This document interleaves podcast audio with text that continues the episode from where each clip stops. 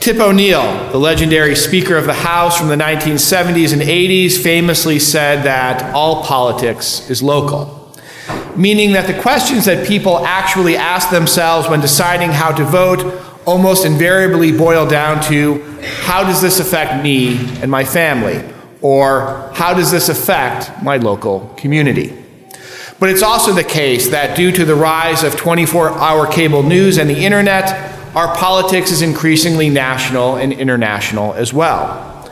Because of the rapid growth and the power and scope of the federal government, as well as globalization, we are far more attuned to what is happening in Washington, D.C. or around the world than we would have been a generation ago.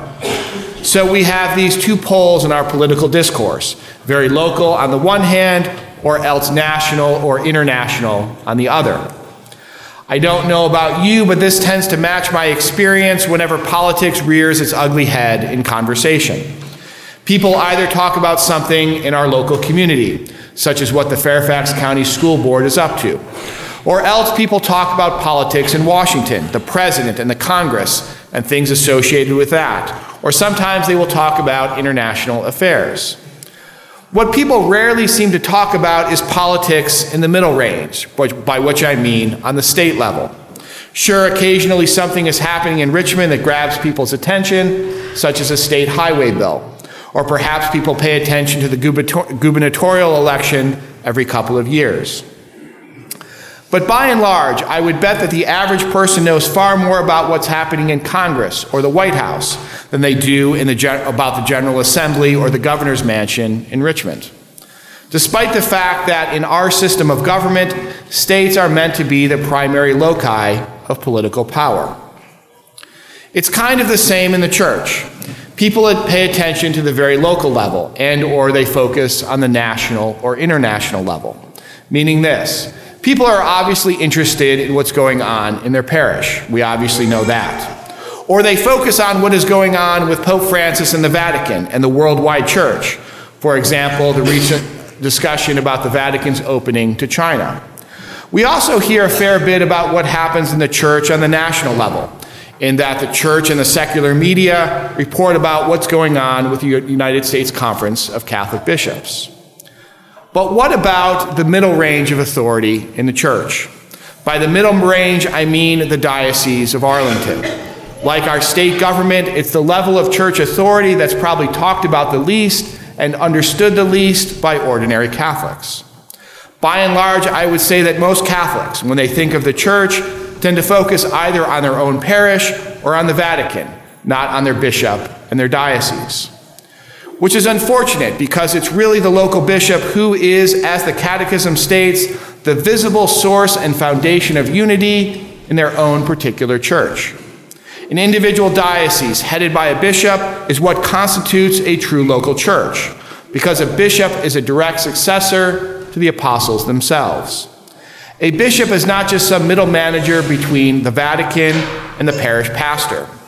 Rather, by virtue of episcopal ordination, the church teaches that the bishops have, by divine institution, taken the place of the apostles as pastors of the church, in such a way that whoever listens to them is listening to Christ, and whoever despises them despises Christ and the one who sent Christ.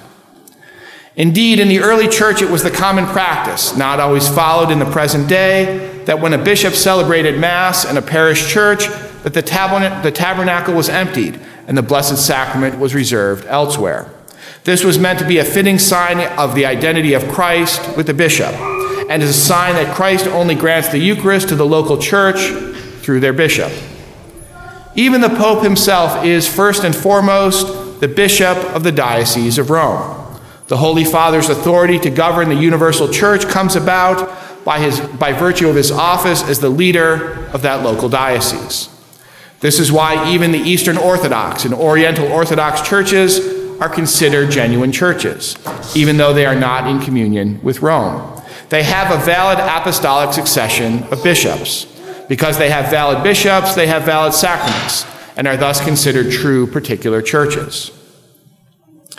Because Lent is almost upon us, it's time to focus on one of the important markers of unity that we have as a diocesan church and that's the bishop's Lenten appeal.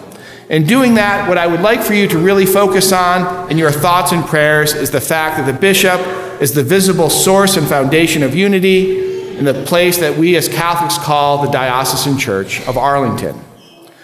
We often use that term church to refer to our little parish. Often, too, we use the term church in its universal sense to mean all those Christians united with the bishop in Rome. We may even sometimes use the word church to refer to the church as a whole in some particular country, such as the United States or China. Yet rarely do I hear people using this word in reference to their diocese. But in fact, a diocesan church is a church in the truest, most elemental sense of the term, in that it is a group of the faithful led by a bishop a successor to the apostles, and ministered, ministered to by priests and deacons under his charge. And some of the most important that work that we do in fulfilling the mandate of, of Christ to love, serve, and evangelize others happens at the level of the diocese. Things that have made our diocese such a well known and vibrant witness to Catholic orthodoxy across the country and even around the world. For example, in this day and age, a parish simply cannot operate a school totally on its own. We need the support of the Diocesan Office of Catholic Schools to help run and maintain St. John's Academy. The diocese also helps Catholic education in other ways. For example, by giving tuition assistance to families so that they can afford a Catholic education for their children in the first place. Second, the Bishop's Lenten Appeal supports other programs that necessarily operate apart from any particular parish. Vocations, for example.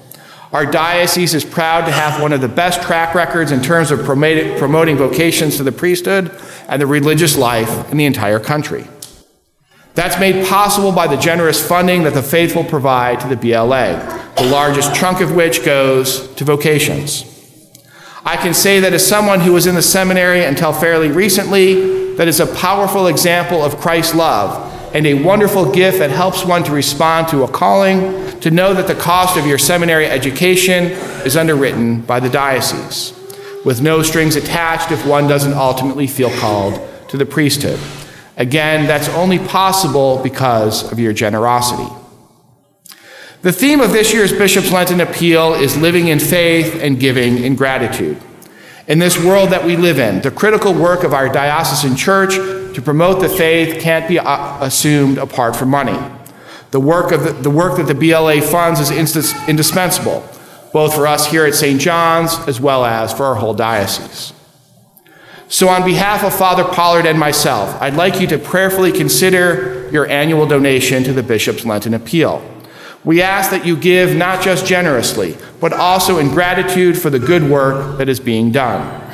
Pledges will be taken up next Sunday at Mass.